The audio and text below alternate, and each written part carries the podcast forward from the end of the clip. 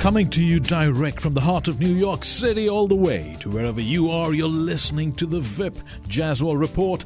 James Brown sang a great song called It's a Man's World. But regretfully, that's not true anymore, especially in the sad world of divorce where the media often talk about the pain of women and children, but I haven't seen much of the struggles men have to go through. What happens to men's egos, their self-esteem, their destructive behavior? Not many people talk about that. And my guest is Larry Michel, who's been married 3 times but is more famously known as a relationship coach, an author, a trainer, a speaker, and producer. He's the founder of Genetics Energetics, and he's host of the Larry Love Show and a lot more. He brings his personal experience and professional guidance to today's show. Welcome, Larry. Hi. Thank you for having me on your show. Oh, it's a pleasure, sir. You're also known as the Love Shepherd, and I'm known as the Love Wolf. So... I wonder what that would be like. Yeah, exactly. What's the Love Shepherd? Where'd you get this name? It actually was given to me by some folks when we were talking about what I really do, and over the years, what I've discovered that I've been doing most consistently is helping people find and experience love. So it's shepherding love, whether they've been in relationships or they're looking for a relationship. Or it's just in connecting with friends and family, or even at work. It's about making that transition from whatever's an obstacle in the way of you really showing up and being a loving human being. Wow. And experiencing love. So that's it. Well, you know, I really wanted to have you on the show because I think you bring both the personal side and the professional side from a man's perspective. Because like I said, you know, in my introduction, that we hear a lot about women going through a lot of pain and the children of divorced marriages and things like that. We very rarely hear about men. Now, you've been divorced 3 times. I have. And regretfully, we spoke earlier, you just broke up last night with your girlfriend. I did. We are making a transition. Or let's just say we're taking a step to discover if this is really the right thing for us or not, and so that, you know, it feels very much kind of like a separation. So is this whole thing called active uncoupling? Well, active or conscious uncoupling is probably the term that you're thinking of. Yes, I guess you would call it that for sure. I'm a big advocate of that. I'm a big advocate of being able to leave a relationship and realize that it doesn't have to be adversarial, but it's what it was or what it had been is over, and it's time to get on with one's life, but not to do it at the expense of yourself or another person. Well, you know, based on your history of 3 marriages, how do I define you? Are you a serial lover, a serial husband, an incurable romantic? Boy, I think I've been an incurable romantic for sure. I really appreciate and love relationships. You know, so I'm not a young puppy, so I've had some time to do 3 marriages, but I think that for me, I really respect and love deep commitment and partnership. And so when I meet someone and that opportunity exists, I'm willing to dive in 100%, or I believe I'm willing to dive in 100%. And I only say that because over the years I realized that I probably didn't when I thought I was. But you know, to really make a full commitment, that feels good to me. I'm going to get you a T-shirt. And you know what it's going to say on it? It's not you, it's me. That's a good one. I'll take it. But, you know, I mean, getting serious about it, you 3 divorces. I mean, what in the world did you not learn from the first marriage or the second marriage? Well, the first marriage I did when I was 19. I married my childhood sweetheart. And I have to tell you, at the age of 19, you know, we now know that the brain isn't even fully developed till 25. So I was simply trying on what I thought marriage was all about. I was, quote unquote, in love, and to me and, you know, my generation, that spoke to make a commitment, get married. I grew up in that environment that really said, hey, marriage is about a white picket fence and 2.75 dogs and 1.35 kids or whatever that statistic is. And so I jumped in, and I was naive. I totally didn't have a clue what I was doing. I just was following my heart. That was the first one. The second? The second was a number of years later. And by the way, I got to thank my first wife because she actually left me for another man. And I was devastated for all of 2 weeks, Bip.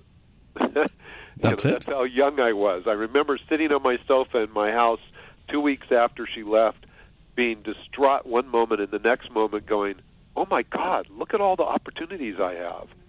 And, it was, again, it's youth, quick transition.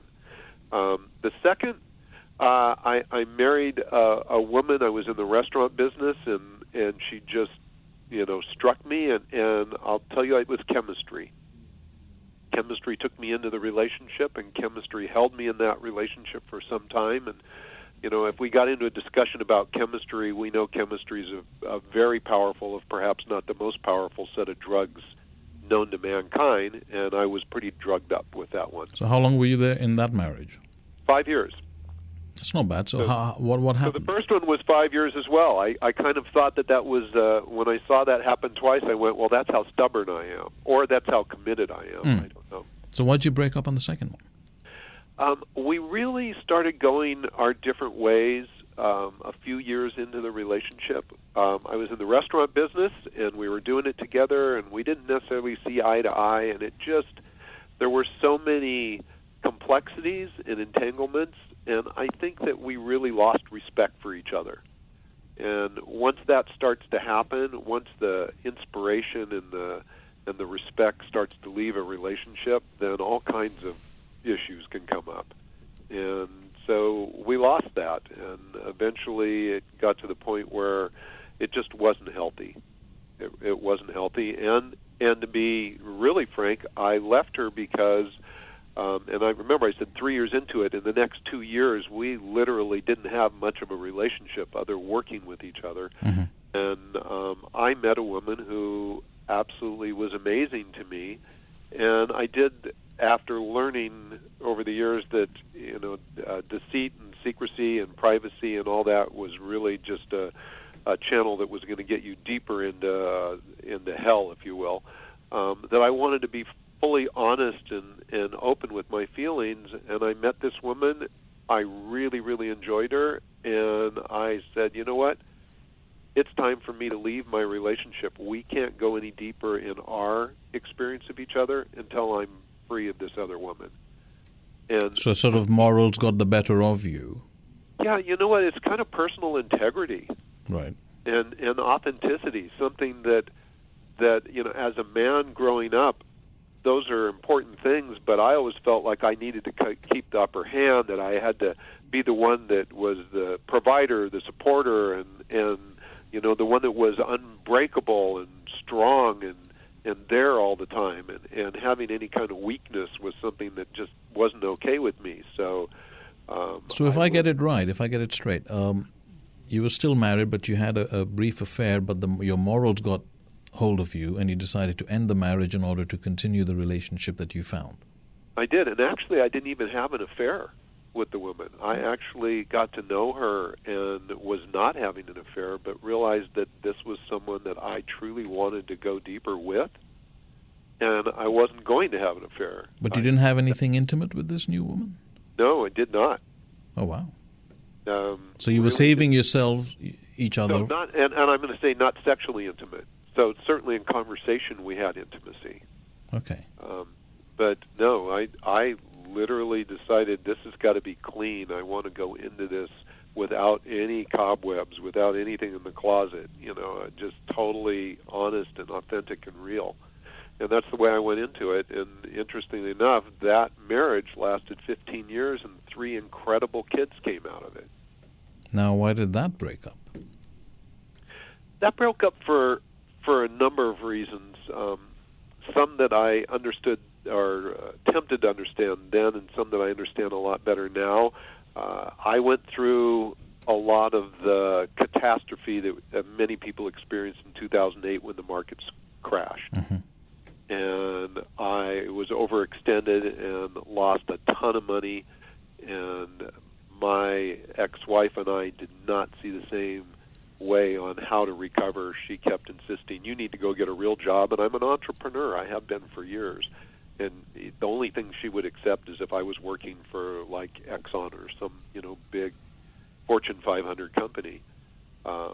And it just, I wasn't employable, really.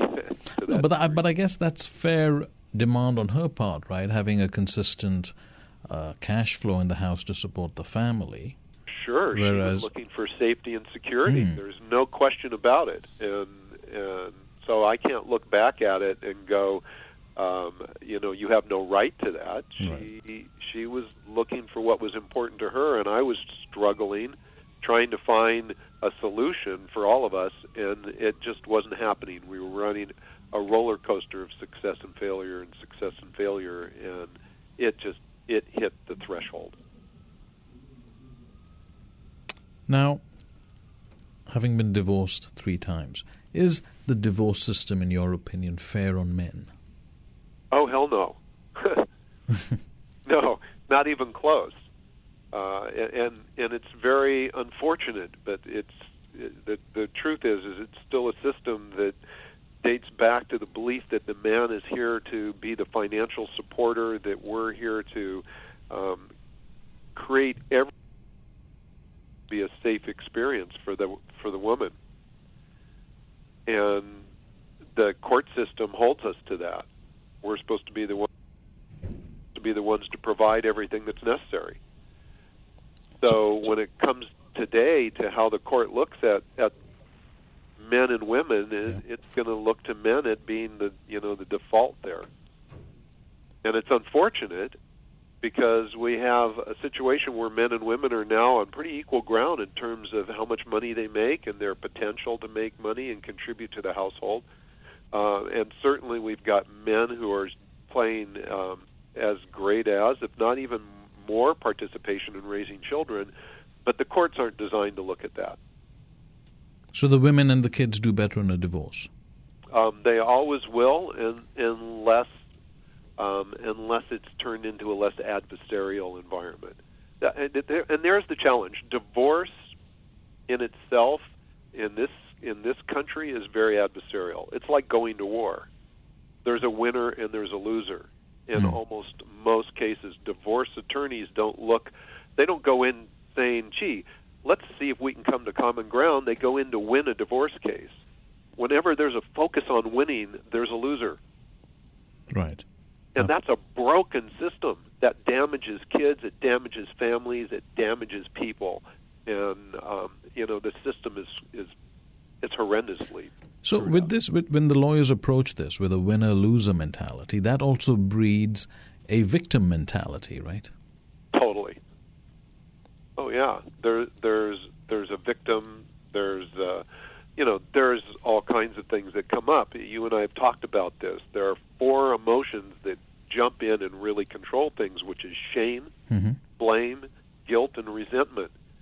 And any one of those 4 alive is going to get massively in the way of coming to a solution in a divorce environment that is a favorable and healthy one for both parties. So explain to me let's go through the 4 emotions. What do you mean when you say shame?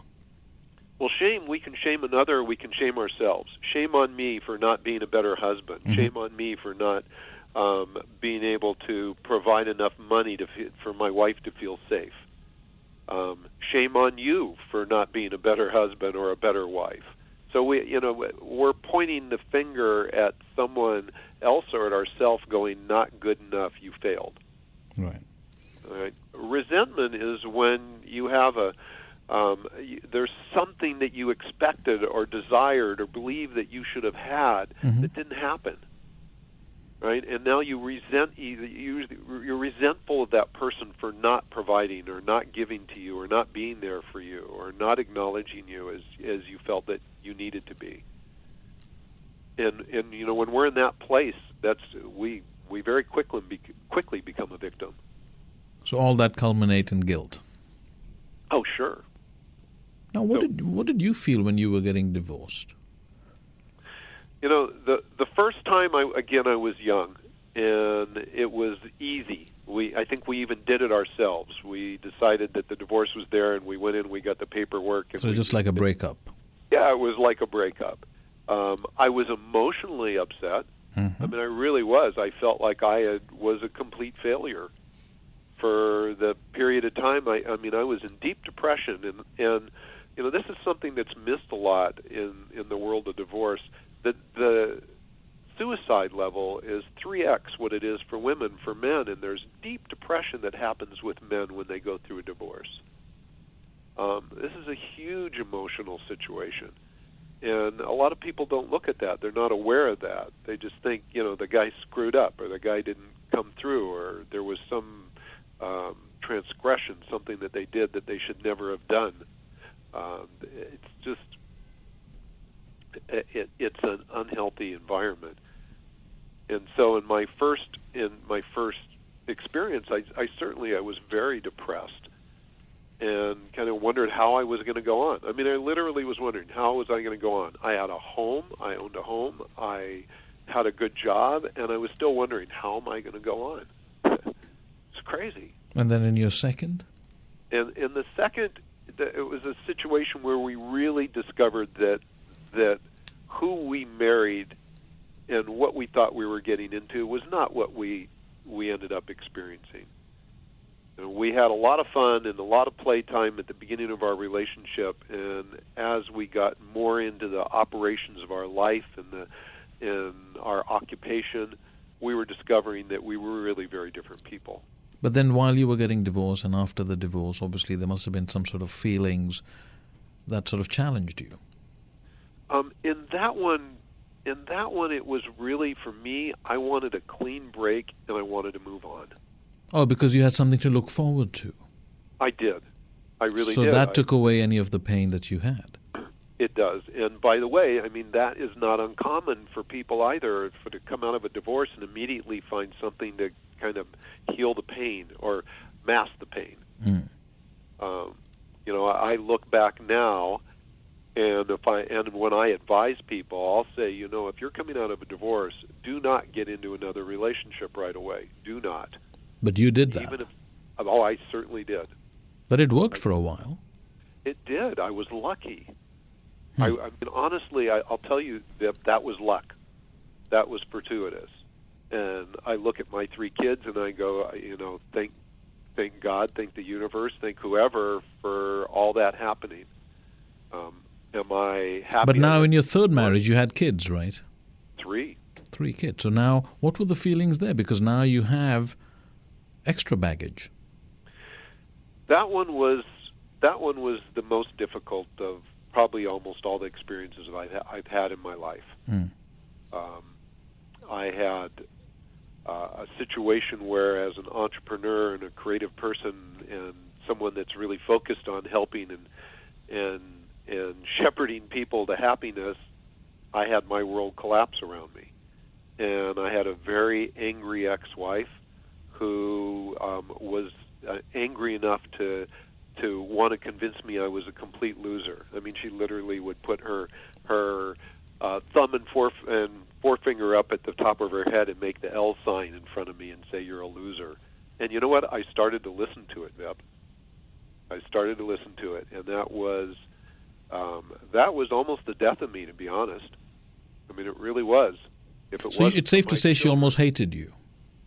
Oh, she was definitely in that place. It felt like hate. It certainly was resentment. There was certainly an enormous amount of anger that I put her in this situation, that I jeopardized our family, that, you know, I was going to harm and damage our children. You know, it was all focused at me, at being irresponsible. But remind me very quickly, why did the third marriage end? Finances. Right? Okay, because of the 2000. I want to clarify something there, because I'm also a person that has stated publicly and in my own writing that I don't think any relationship ever ends because of finances. Finances were the scapegoat at the time. Mm-hmm. So she was pointing to that, But at a deeper level, there were other issues. What, emotional? They were emotional. They were sexual. Mm-hmm.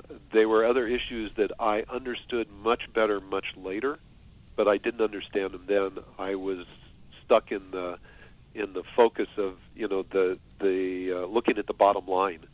You know, isn't it ironic though? Whatever you failed at, for lack of a better word, is now becoming the reason for your success. I mean, you're a relationship coach now. You're called the Love Shepherd. Isn't that ironic? I do not do today what I do today as well as I do it today without the experiences of I've had, without question. I could probably study and be aware, but I have a different sense of how to get to the core of our human nature and to the real depths of our heart to find solutions. And I think that would not exist had I not gone through a lot of the traumas that I went through in my divorces. So what did you learn about the traumas, about how to overcome them? A lot of people in your situation, a lot of guys listening on the show, a lot of women listening on the show, where did you get your strength? Where did you learn what to do, how to come out of the depth of your trauma? That's a really good question. It's a really good question. I believe all of us are survivors. That at the end of the day, we don't want to be in pain. We don't want to be hurting. We don't want to be broken. We really want to be happy. I mean, we want to be able to have a conversation and laugh and smile and connect deeply with people. And what happens is we end up in a circumstance where the context we give that circumstance is so damaging, it has us dismantling ourselves. Remember I said, I almost totally believed I was a loser, Vip. You know, at that point, a loser, you might as well just forget about it. Were you suicidal? I would have to say yes. I mean, I would. If I didn't have 3 kids, I'm not sure I'd be here today. Just be honest about it. But there was no way in hell that I was going to leave my kids without a father, and a damn good father at that. So you've always had a sense of responsibility. Oh, yeah. And you know what? And I think that that's part of how we were raised, and I also believe that is one of the things that for men is so very, very important. And that was one of the reasons that helped you come out of the trauma, because there was no option to lose. That's right. That's right. I had to be the best father for my kids.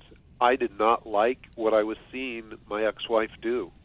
I did not like it. And I knew that if my kids were going to really be raised well, that I needed to be there, and I needed to be more human and more loving and more understanding and more compassionate than anybody else on the planet. And you know what? I wasn't even sure how to do all that. I just knew I had to. And that's what kept you going. It did, without question. But I'm still trying to understand, if I got divorced, right now I wouldn't believe in getting married again, yeah? Because for me, marriage is a one-time thing, and it's a life event, one per life. That's just my thing. But you continue doing it, and obviously I don't think you're going to stop anytime soon. Well, I'll tell you, I had a client about 1.5 years ago who was Catholic, who went through a divorce, and she decided at that point, I'm divorced, so I'm not capable of getting married again, because she believed very strongly and very religiously that marriage was till death do you part. And we talked about that for a while, and I went, till death do you part is a statement that goes back hundreds and hundreds of years. It goes back beyond when we lived to 70 or 80 or 90 years old. It went back to when relationships and marriages lasted maybe 20 years or 30 years. And I truly believe that there is a life to every relationship. And some relationships are short-lived. Some of them are truly a lifetime. But we go through changes in our lives. We go through changes in our environment, in our geography. We go through changes in our countries, in our financial composure. All the different things that are going on around us have us growing constantly. And we're not always going to grow exactly the same. No, but what I'm trying to get at... we're in a relationship with. But Larry, what I'm trying to get at is what stops you from just saying, you know what, I'm done with marriage. I'd rather live together, have my own informal vows. Ah, okay. Thank you for that clarity. So I happen to like the institution of marriage. Now, I would not, if I got married again, it would not be the same way I got married last time. It wouldn't be your traditional marriage vows. Okay, and explain. It's really, so I don't really need the court or a document. But you needed it 3 times. I did. I believed in it, and I liked it. I really did. I liked that proclamation. I liked that formal proclamation to my community, to my family, to my world that I'm making a commitment to this person in my life. The sense of proclamation. Right, and that's more it than anything else. It's an announcement of sorts. It is. It really is. It's but you also like the sense of possession. You find saying someone's your wife is better than saying someone's your partner or your girlfriend? No, not anymore. No? I used to think that it was important. Possession is a really dangerous thing when it comes to relationships. Mm-hmm. In fact, I think possession can be the death of a relationship because we can't possess anybody. And as soon as we do, then we're no longer really in a partnership of any quality. We're in an exchange. It's interesting you use the word partnership and not relationship. What's the difference between the two? Well, this is a big one. I believe that a quality relationship, a romantic relationship, or marriage, specifically a marriage, if you just call it a relationship, then you haven't really looked at it for what it truly is, because what it truly needs to be is a partnership. And when I say partnership, I'll just make the analogy. You know, if you and I were to go into business with each other, we would make some really clear determinations about what that business structure and partnership look like. You may want to do the books, and I'm going to do the sales. Or you're going to do the radio show, and I'm going to be the guy who runs the clock, or whatever the case might be. But we're going to determine what are those things that we really contribute, and we're going to have an understanding how that contribution comes together to create the partnership that we envision, correct? Well, let me ask you a question. In today's world, if we were to do that, we men would be branded as sexist or chauvinist. Because if I was to say, you know what, let me go and earn, and as long as I'm providing a comfortable, luxurious lifestyle, you stay at home, look after the kids, and make me a hot meal in the evening. Now, if I was to say that publicly, I'd be pinned against the wall in unfavorable positions. Okay, so that's an old paradigm, Viv, because I can say partnership, and partnership can mean we're going to share evenly in how we contribute financially to the family. Right. Partnership can mean I'm going to be taking the kids to school, or I'm going to be raising the kids while my wife is working as an executive at a company. Mm-hmm. Partnership is about deciding what roles that you best play and how you're going to contribute to the relationship. When I work with couples now that are thinking about getting married, we go through anywhere upwards to 300 questions over a 6-month period of time that they go in and ask each other and talk about that have to do with money, have to do with sex, have to do with family, have to do with religion, have to do with location, have to do with any possible thing that could come up in their lives that is important to know and discover in advance and discuss. And you know, this is the kind of attention to detail and discernment and commitment and responsibility that you would take if you were going into a business partnership. But it takes the glamour out of marriage, doesn't it? I don't think so at all. I think it adds more excitement. I think it creates a greater opportunity to really be intimate and understanding and aware of each other. This is when we start asking questions of each other to get to know each other, and we start answering, gee, this is what I love to do, and this not so much so.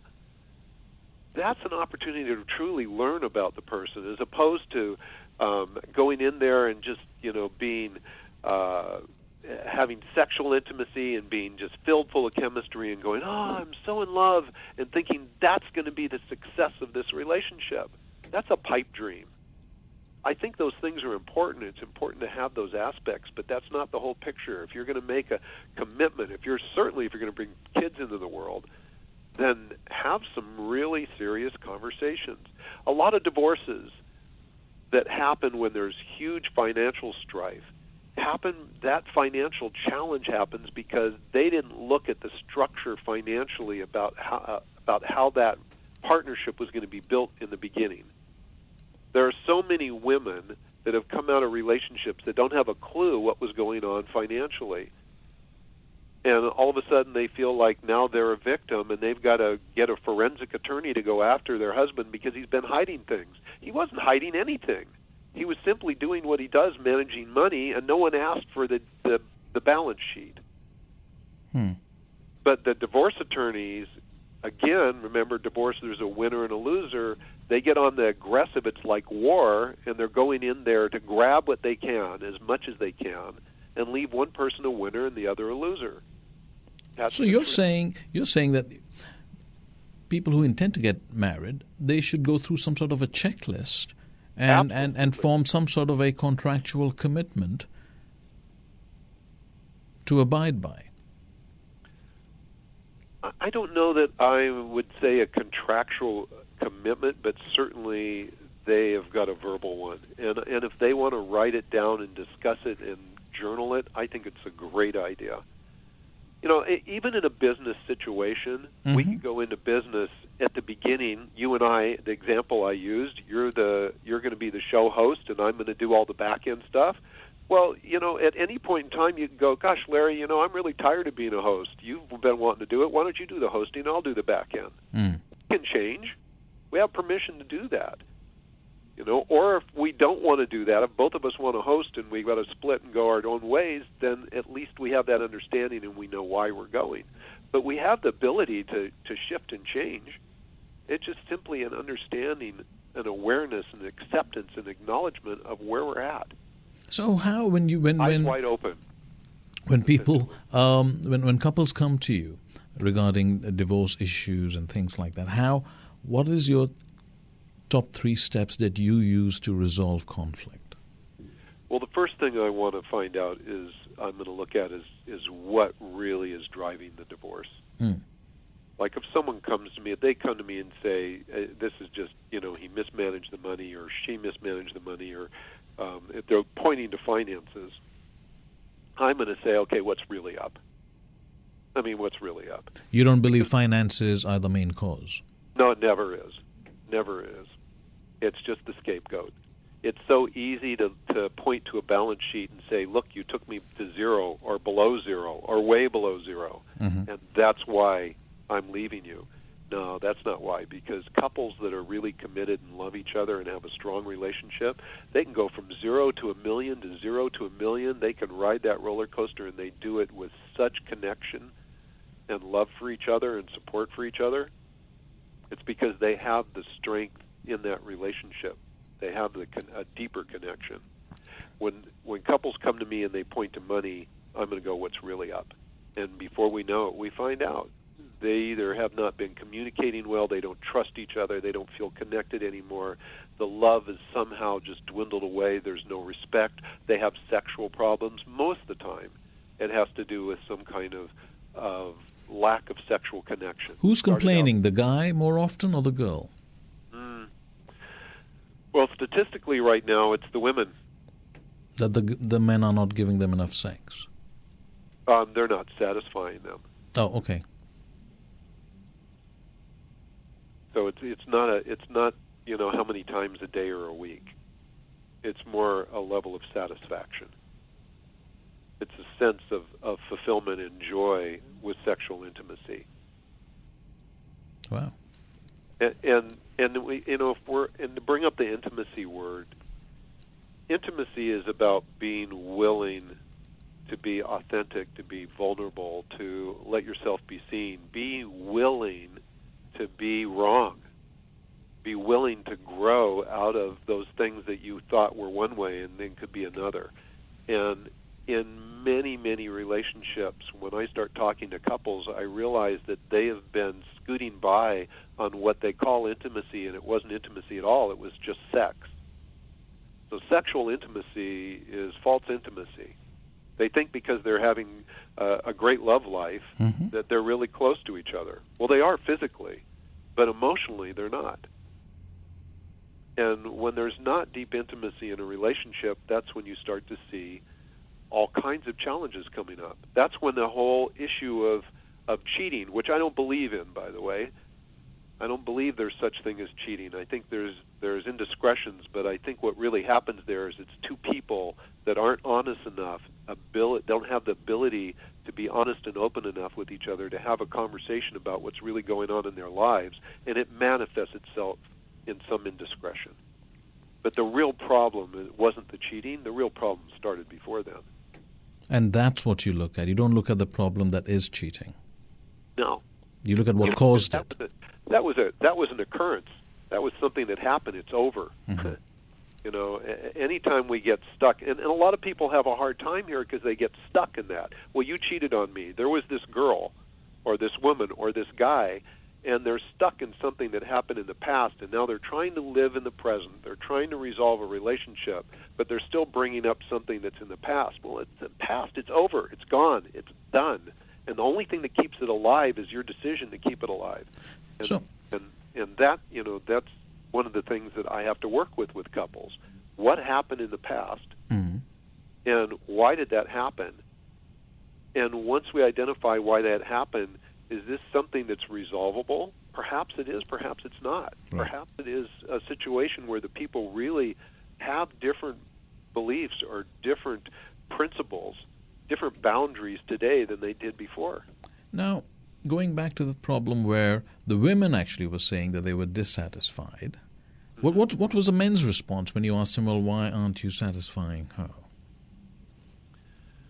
Usually there's confusion. When there's sexual dysfunction, I'll call it, or misalignment, mm-hmm.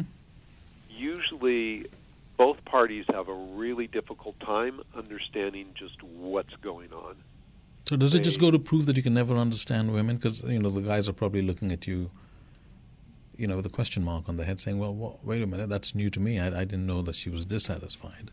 Yeah, I don't believe that one at all. Mm. I think that both men and women can be totally seen and understood. I think women are complex, more complex than men in a lot of ways, but...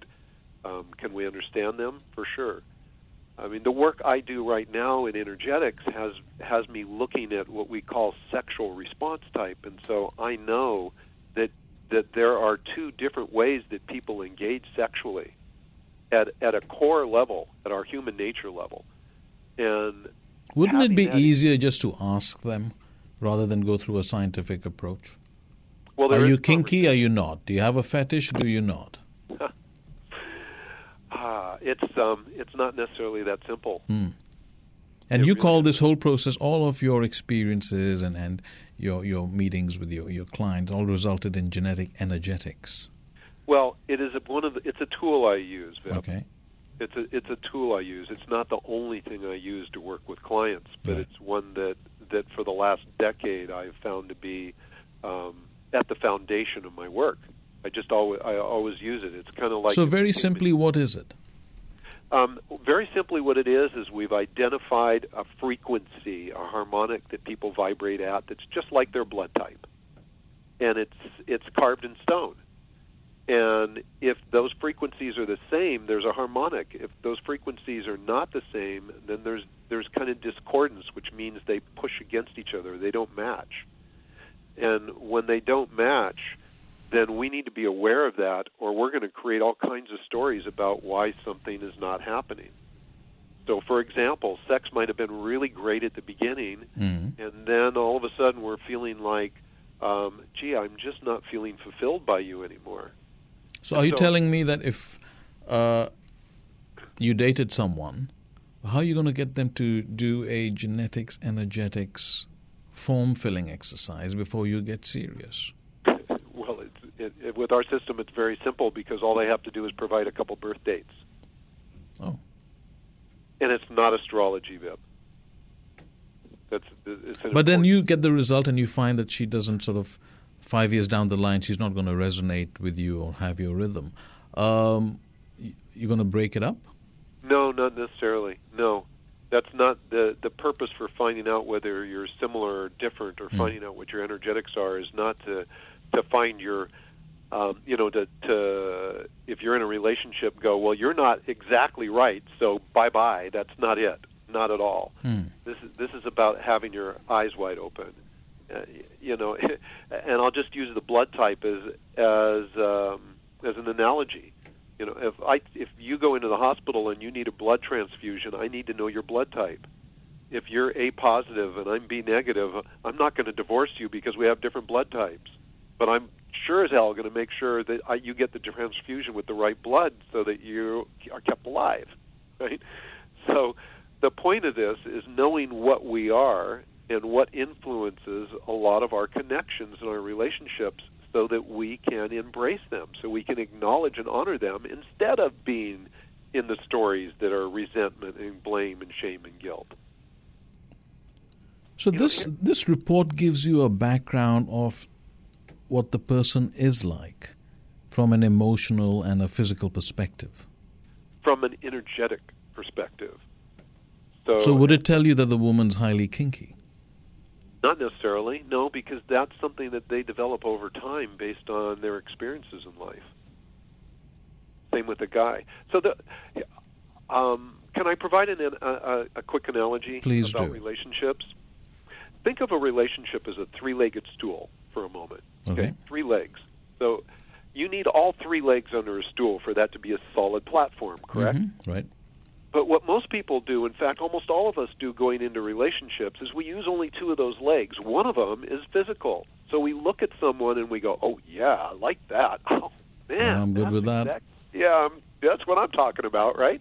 And men and women both do that. Women are, a little less shy to say they do, but they will all eventually admit, oh, yeah, the physical, who that person is physically is absolutely important to them. Okay. So we do that in romance. So, all right, so let's say they've made the cut on the physical part. Now we go to who are they? And who are they are all those things that we've become from the day we were born, how we were raised, what we believe, what experiences and traumas we've had in our life, what our desires are, our passions. Do we want kids? Do we not want kids? Do we want to travel? Do I like to snow ski or do I like to sit in opera houses for entertainment? What is it? And are you kinky or are you not kinky? Are you, into BDSM? Are you polyamorous? Or, what is it, right? So all of those things, that's who we are. And those two things combined are what people use to make a decision as to whether they want to be in a relationship or eventually a partnership with someone. Now, obviously, we may totally fall in love, but now we're sitting here on two legs on a three-legged stool. So what are we doing? We're balancing. It's a balancing act. Right. And it's like if you're riding a two-wheel bicycle and you come to a stop at an intersection. The clip-in pedals? You ever use those things and you can't get your foot out of the pedal fast enough, so you fall on your side? It's very embarrassing, right? But when you stop, you're going to fall over if you don't have a way of putting that third leg down. And that third leg is energetics. Understanding what we are energetically gives us now a solid foundation. And it doesn't mean that the energetics need to be perfect, because we also have those other two legs. So all of these things come into the equation. I want to be sure that you're someone that is the right size and shape for me. I want to be sure that if I want to have kids, that you actually want to have kids. I want to know what you are energetically so that when we're communicating, we can do it effectively. So can't I just ask those questions? You can ask a whole lot of questions, and you might not get all the answers because... Or I might not get the truth. Well, you'll get what someone believes is the truth, but when it comes in energetics, sometimes I'd have to say that, 30% or 40% of the people that look at their reports that they get from us, and they'll go, I didn't really feel that. And then they look deeper in the description, and they go, I guess that is really true. So are you trying to, with the genetics report, the energetics report, remove the concept of compromise, sacrifice, for better or worse, from the marriage institution? Well, I am not an advocate of sacrificing anything in a relationship. I think accommodation is something that we can do. I think we accommodate a lot in our relationships, not just our romantic ones, but all parts of life. But in order to accommodate, you have to sacrifice, don't you? No. Well, if she's vegetarian, you're going to have a little more vegetables with your steak. Say that again? If she's vegetarian... You're going to have a few more vegetables with your steak, or ever once in a while go to a vegetarian restaurant. And you may choose to do that, and you may go, screw it, I don't want to do this. I'm a meat eater, and your vegetarian lifestyle just competes so much with how I want to live that I love you, but this isn't healthy for us because I'm constantly resenting the fact that I have to do that. The flip side is you're a meat eater, and she's a vegetarian, and...